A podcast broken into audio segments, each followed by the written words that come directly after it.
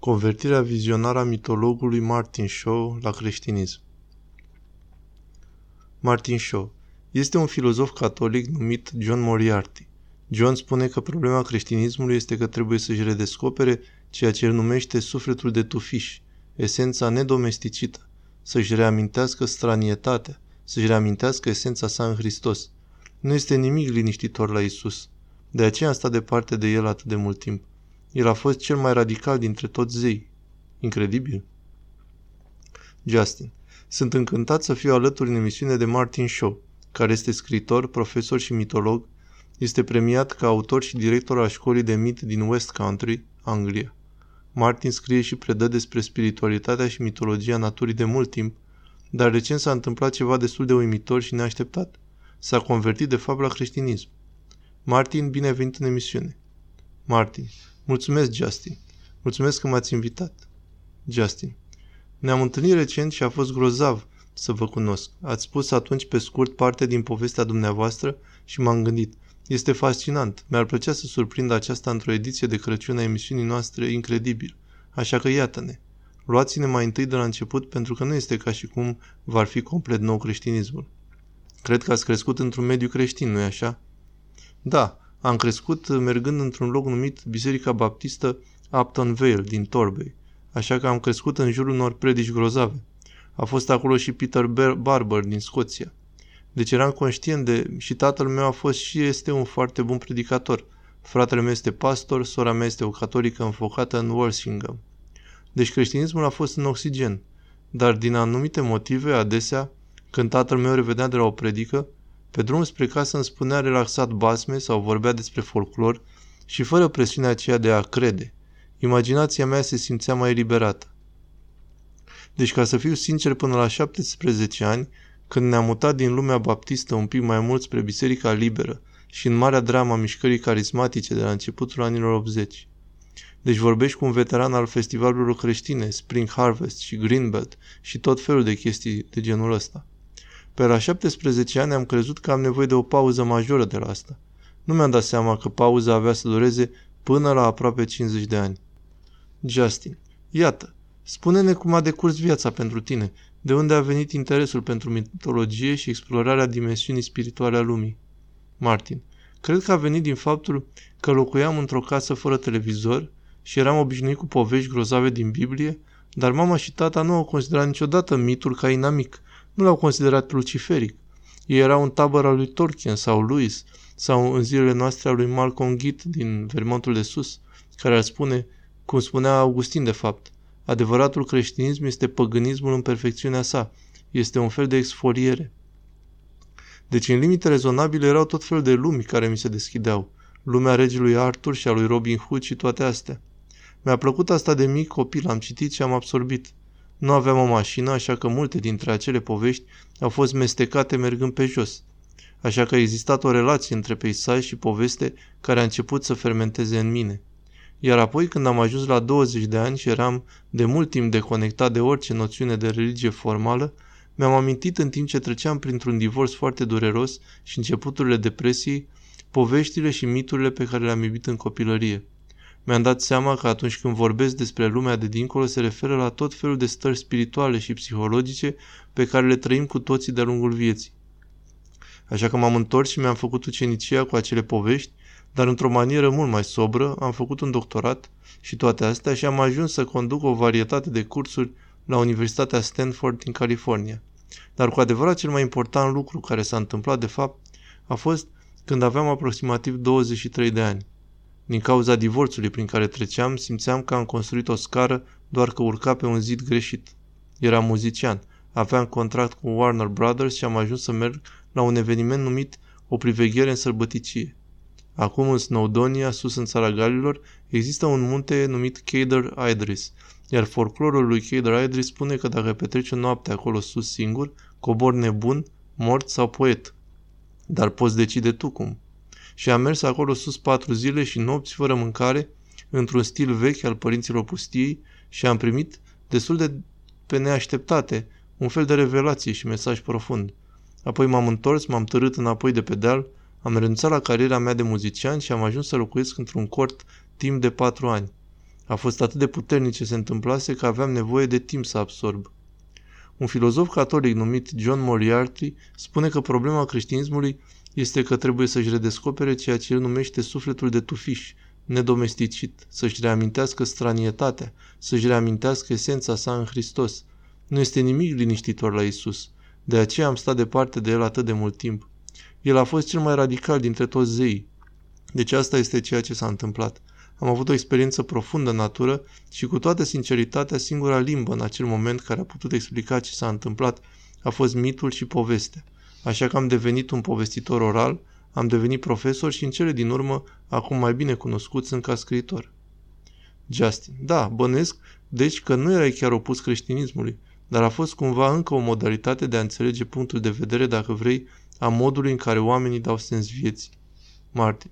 Vei fi un veteran de acum al mai multor botezuri și poate oamenii vor spune iar și iar aceeași narațiune. Aș fi mort sau în închisoare. L-am urât pe Dumnezeu și acest lucru minunat s-a întâmplat. Este minunat dacă așa stau lucrurile, dar eu aș fi necinstit să pretind asta. Am simțit întotdeauna. Realitatea este ca să fiu sincer.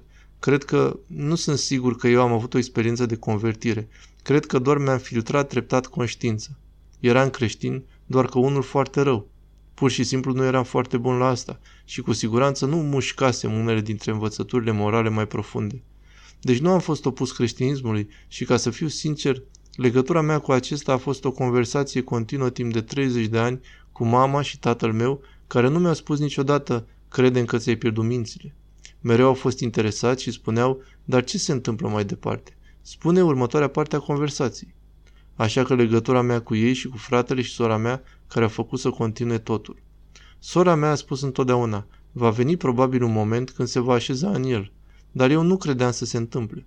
Oricum, aș fi plătit, aș fi pariat cu tine, Justin, pe o sumă enormă de bani, așa cum ar fi făcut și Paul Kingsnorth în viața lui, că asta nu se va întâmpla niciodată. Justin, da, vreau să vorbim și despre Paul Kingsnorth, puțin, pentru că sunt atât de multe suprapuneri între poveștile voastre. Acum sunteți prieteni buni. Spune-ne ce s-a întâmplat apoi, deoarece aceasta este o parte destul de remarcabilă a poveștii. Vrei să ne spui despre noaptea în care lucrurile s-au conturat deodată? Martin. Da, dar trebuie să avertizez urmăritorii că asta face parte din așa numitul element de semne și minuni al creștinismului. Este acolo unde nu parchează autobuzele și nu este pentru toată lumea, este un fel de experiență de tip marmite. Dar s-a întâmplat, asta mi s-a întâmplat mie. Dat fiind experiența mea în care am menționat, adică ritualurile de trecere în sărbăticie, privegherea în sărbăticie acum vreo trei ani, am stat într-o pădure locală timp de 101 zile și s-a întâmplat ceva în ultima noapte. Acum este greu să-mi amintesc de ce o făceam. Ideea era să merg într-o modalitate tipic hermetică. Du-te, stai, liniștește-te în natură și ascultă. E ultima noapte și sunt chiar în mijlocul pădurii, o pădure mare de 500 de acri. În centru este un fort din epoca fierului. Era foarte frig, asta mi-amintesc, era începutul lunii ianuarie. Și eu eram, din ce mi-amintesc, ceea ce pot să, să spun Justin este că știu că nu postisem. Aveam burta plină de mâncare. Am băut o ceașcă de ceai, am fost recunoscător că toată treaba aproape se terminase. Nu eram nici pe departe într-o stare de spirit ridicată, nu prea număram orele de pe ceas, dar eram în acel loc. Așa că sunt acolo. Dar este sfârșitul și mulțumesc și mă rog în felul meu la acea vârstă sau la acel moment și într-un fel mă găsesc spunând, dacă e ceva, orice, ce aș putea înțelege acum, ar fi un moment potrivit. Și pe măsură ce gândeam asta, am făcut ceva ce nu fac în mod normal. Mi-a ridicat privirea. Gândiți-vă că sunt într-o pădure și este un baldachin de stejar deasupra mea. În mod normal mă uit în pământ și ascult dacă se aude zgomotul vreunui cerb sau al unei vulpi, care poate fi dezarmant la ora două dimineața. Dar mă uit în sus și e un cer întunecat, foarte adânc. Cred că erau niște stele dar devin brusc conștient că puțin în dreapta câmpului meu vizual pot vedea ceva care arată ca o stea și care crește foarte, foarte rapid în dimensiune și este multicolor. Nu este genul acela de lumină palidă de stea cu care suntem obișnuiți și pare că se îndreaptă rapid în direcția generală de unde mă uit eu în sus. Culorile erau foarte asemănătoare cu cele din aurora boreală, pe care nu am văzut-o niciodată, un fel de verde, violet și alb, și se extindeau mai degrabă sub forma unui zmeu sau aproape ca un foc de artificii sau ca vârful unei săgeți. Și realizez brusc, totul se întâmpla în cam 10 secunde că acel lucru va ateriza. Știi, ca un OZN, ca un fel de fenomen ciudat. și la vreo 10 picioare în dreapta mea, complet silențios, această săgeată frumos pictată a aterizat pur și simplu în întuneric lângă mine. Ceea ce mi-amintesc și este interesant pentru mine este că nu a fost alarmant sau înspăimântător pentru că ți-ai putea imagina că ar fi cu adevărat supărător. Îmi amintesc cum chiar atunci m-am gândit că este ca ceva din Vechiul Testament. Și apoi pentru că lucrurile se întâmplă minunat, una dintre minunile tehnologiei este că am avut un telefon pe care am reușit să-l pornesc. Și în telefon am putut spune ceea ce tocmai se întâmplase, apoi am oprit telefonul și l-am pus înapoi. Deci am înregistrat evenimentul înainte să-l pierd din minte, pentru că mi-aș, fi putut, mi-aș putea imagina că dacă plecam acasă fără asta, aș fi crezut că am visat, aș fi raționalizat totul. Așa că de dimineață, vechea mea de noapte se terminase, tocmai mă băgam în pat și doar trăgeam plapuma și văd deodată în fața mea când închid ochii nouă cuvinte. Și nu am obiceiul de a vedea cuvinte sau ceva de genul acesta înainte de a dormi. Și era o propoziție ciudată care spunea locuiește timpul și geneza căminului tău original. Și mi-amintesc că și atunci eram alarmat la cuvântul geneză. Nu-mi prea plăcea acest cuvânt prea mult. Nu, nu, nu, nu, nu, nu. Oricum, la culcare acum. Următorul lucru care s-a întâmplat a fost lockdown-ul, imediat după aceasta. Așa că, de fapt, sunt blocat în cabană. Știi, dacă știam că va veni lockdown-ul, aș fi putut face toate astea atunci. Atunci am avut cea mai bună parte a anului să mă gândesc la întâmplarea din pădure.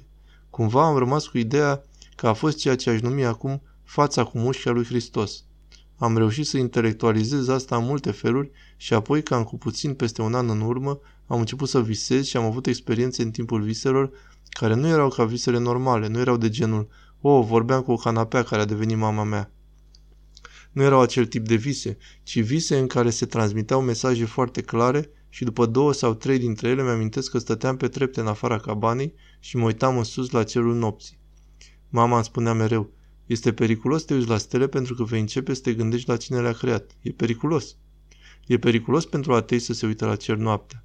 Dar am făcut-o și cumva, cred că treptat mi-am dat seama că această apariție, care acum îmi vorbea în mod regulat, nu era un Dumnezeu aflat undeva departe în cer, nu era în spatele lui Pluto, ci era de fapt mai aproape de mine decât propria respirație. Și eram la un moment dat în mijlocul unui interviu, în mijlocul unui podcast cu o librărie ocultă, oameni foarte drăguți și mi-au spus S-a întâmplat ceva interesant recent? Și în timp ce au spus asta știam că am trecut chedronul. Știam că am căzut în mintea lui Hristos, știam. Pot să înveți fața atunci, cum devin deodată palid în mijlocul interviului. Ajung până la capăt și îmi sun părinții și le spun, aceasta s-a întâmplat. Și apoi, bineînțeles, am fost în șoc și un fel de fericire timp de vreo șase luni și apoi a început să iasă acest cuvânt despre ceea ce s-a întâmplat. Am început să plătesc prețul. Justin, când spui să plătești prețul, pentru că evident ai un număr mare de oameni care îți urmăresc munca, îți citesc lucrările, merg la cursurile tale și așa mai departe. Vrei să spui că nu a decurs totul chiar în mod pozitiv? Martin. Nu, chiar deloc. Iar durerea mare și continuă pentru mine este ideea că am devenit un fel de figură naționalistă trampiană și anumiți prieteni de-ai mei amerindeni din populațiile indigene au fost îngroziți pentru că au simțit că mi-am asumat religia colonială care a devastat cultura lor. Și așadar asta a fost un fel de agonie pentru mine. Am pierdut prieteni, unii oameni au văzut acest lucru ca fiind extrem de dezamăgitor, unii oameni și-au pierdut interesul în ceea ce scriu și toate astea. Dar din punctul meu de vedere, când citesc Evanghelia după Marcu, Isus nu petrece mult timp verificându-ți polițele de asigurare înainte să spună să vii cu el. El este, știi, într-o descriere pe care o folosesc adesea când spun că mă simt ca... Îți amintești când el vine în Ierusalim și merge la templu și începe să răstoarne. Ei bine, mă simt ca acel templu. Simt că sunt în mijlocul unui audit spiritual asupra căruia nu am niciun control. Și el intră în tot felul de camere la care eu nu vreau să se uite. Justin. Exact. Martin. Și asta necesită o predare corespunzătoare și profundă. Și astfel, pentru un bărbat mare, egoist, de vârstă mijlocie, a fost uimitor de frumos și de dificil să meargă pe acest drum. Justin. Este o poveste extraordinară. Evident, că și destul de dramatică în felul cum s-a întâmplat, dar, așa cum spui, ne dai doar cele mai importante momente. Sunt sigur că nu sunt stele care cad ca niște săgeți din cer în fiecare zi sau ceva similar, dar așa cum te-ai gândit să le pui cap la cap pe toate, simți cumva că e punctul culminant al unei călătorii sau se simte ca și când ceva a intervenit și a creat un fel de diferență abruptă față de unde erai înainte? Mă interesează dacă acest lucru se simte ca ceva care are un sens în această schemă a lucrurilor. Martin, Are sens, absolut are sens. Și mă bucur, trebuie să fiu sincer, mă bucur că nu am... Sunt recunoscător pentru călătoria pe care am făcut-o în ultimii 40 de ani și simt că unii oameni nu vor fi de acord cu asta, dar simt că am fost ajutat în permanență de Dumnezeu, am fost împins în continuu să învăț. Am învățat un tip diferit de vocabular decât mulți alți creștini, dar găsesc asta ca pe un potențial, știi? Stând aici și vorbind cu tine în preajma Crăciunului 2022, vreau doar să fiu de folos prin asta acum. Dacă există ceva ce pot face și este util pentru conversațiile mai ample despre creștinism, voi face tot ce pot, deși pe de altă parte sunt foarte nou în asta. Dar nu, se simte ca un alt, știi, marele druid al Galilei. Este minunat că mi-am găsit un profesor pe care să-l urmez pentru tot restul vieții mele. Este un lucru imitor. Dar nu, nu s-a simțit ca... S-a simțit ca o încercare. S-a simțit dificil, a fost nevoie de cu ceva curaj, dar nu s-a simțit ca o ruptură între viața mea veche și cea de acum. Justin. Sunt multe suprapuneri, cum am menționat, între povestea ta și cea lui Paul Kingsnorth, pe care desigur l-am avut în emisiune cu Rowan Williams la începutul anului. Paul însuși, știi, venind dintr-un mediu nu foarte diferit, preocupat de natură și de scris poezie și așa mai departe. Sunt sigur că probabil îl cunoști pe Paul de mai mulți ani, deoarece vă mișcați în cercuri similare. Cât de mult mărturia și povestea lui de convertire la ortodoxia răsăriteană a început să te influențeze în propria ta călătorie. Martin, da, m-a influențat, dar tot ce ți-am descris că s-a întâmplat în pădure, cred că se întâmplase cam cu un an înainte de a afla ce s-a întâmplat cu Paul. Deci poveștile nu sunt chiar în tandem una cu cealaltă, dar Paul este amicul meu și noi conversăm cam de 10 ani. M-a interesat faptul că el se simțea revendicat de ortodoxie. Nu prea am înțeles asta pentru că, evident, în Marea Britanie, ortodoxia nu este ceva cu care te întâlnești în fiecare zi. Dar, de fapt, ceea ce m-a condus la asta a fost după ce am fost botezat de un minunat preot anglican pe un nume Peter Owen Jones. Justin. Oh, îl știu, da. Martin. Cu râul Dart înghețat în mijlocul iernii, tatăl meu pe o parte, alunecând printre pietre, Peter pe de altă parte mai mult capră decât om în timp ce îmi împinge sub a fost fenomenal. Cu acea experiență poți face un întreg alt podcast. Dar oricum, după aceea m-am gândit că trebuie să găsesc o biserică unde să merg. Așa că m-am dus la o biserică locală anglicană. Foarte, foarte frumos, am fost la catolici, foarte frumos, la baptiști, foarte, foarte frumos, dar eu nu vreau foarte, foarte frumos, nu-mi pasă de foarte, foarte frumos. Nu am nevoie de asta, e prea... Nu am nevoie de ceva cald și pufos. Am nevoie să cresc, să mă întind, să mă adâncesc și am ajuns în Exeter, aproape de zona unde locuiesc. Acolo e un centru comercial, iar în mijlocul centrului comercial se află o bisericuță anglosaxonă veche pe care probabil că ar adora să o demoleze și să facă acolo un magazin cu produse pentru văpat, țigări electronice, dar nu pot. Și eu treceam pe lângă ea și m-am uitat înăuntru și sunt sigur că era Sfânta Liturghie. Am ajuns așadar la o slujbă ortodoxă pentru prima dată în viața mea, unde stai în picioare pentru aproape două ore. Preotul nu m-a întrebat cum mă simt, nu mi-a adus o gogoașă, nu era nicio ceașcă de cafea. Am fost în ceea ce am descris ca este o frază ciudată, dar are sens pentru mine. Un fel de vis creștin în care am simțit că prin liturghie se deschideau uși înapoi în timp până la Betleem și dincolo de el. Și când am ieșit, avusesem pentru prima dată în viața mea nu o experiență tranzacțională a creștinismului, ci una de transformare. Teologia o voi prinde din urmă mai târziu, dar acum știu ce știu și dacă pot găsi un loc care să mă învingă imediat prin frumusețea lui, atunci vreau să revin. Și deci cam acolo mă aflu în acest moment. Dar Paul, nu vreau să diminuez influența lui Paul. Nu m-aș putea converti doar din cauza unui prieten, dar am fost foarte încântat de ce s-a întâmplat. Dar nu i-am spus multă vreme ce se întâmplă cu mine. Și apoi, dintr-o dată, cred că probabil cam cu un an în urmă i-am spus Uite de fapt, Paul, cred că urmează să ne îndreptăm spre asta împreună. Justin. Wow, acum cu două rândunele nu se face vară, dar este interesant că amândoi proveniți din medii oarecum similare și cred că mulți oameni s-ar clasifica nu neapărat ca materialiști atei, ci ca spiritual, dar nu religioși. Și mă întreb dacă nu cumva se întâmplă ceva în cultura noastră și oamenii caută din nou un fel de înțeles transcendent.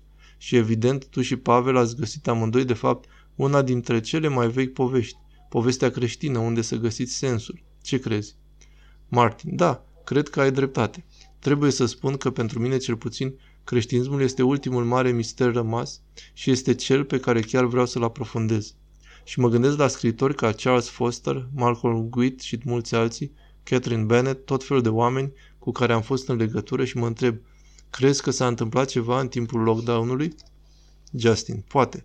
Martin. Mă întreb pentru că simt... L-am văzut pe Nick, nu știu dacă l-ai văzut. Nick Cave a fost la BBC dând un interviu în engleză cu Kirsty Work și poate că nu a declarat categoric sunt creștin, dar în rest a făcut totul. A zis, da, citesc tot timpul scripturile, îmi place să merg la biserică, aici simt că aparțin, deci cred că poate fi ceva în aer. L-am văzut pe Mark Vernon dând un interviu foarte bun cu Rupert Sheldrake zilele trecute numit Noi creștini.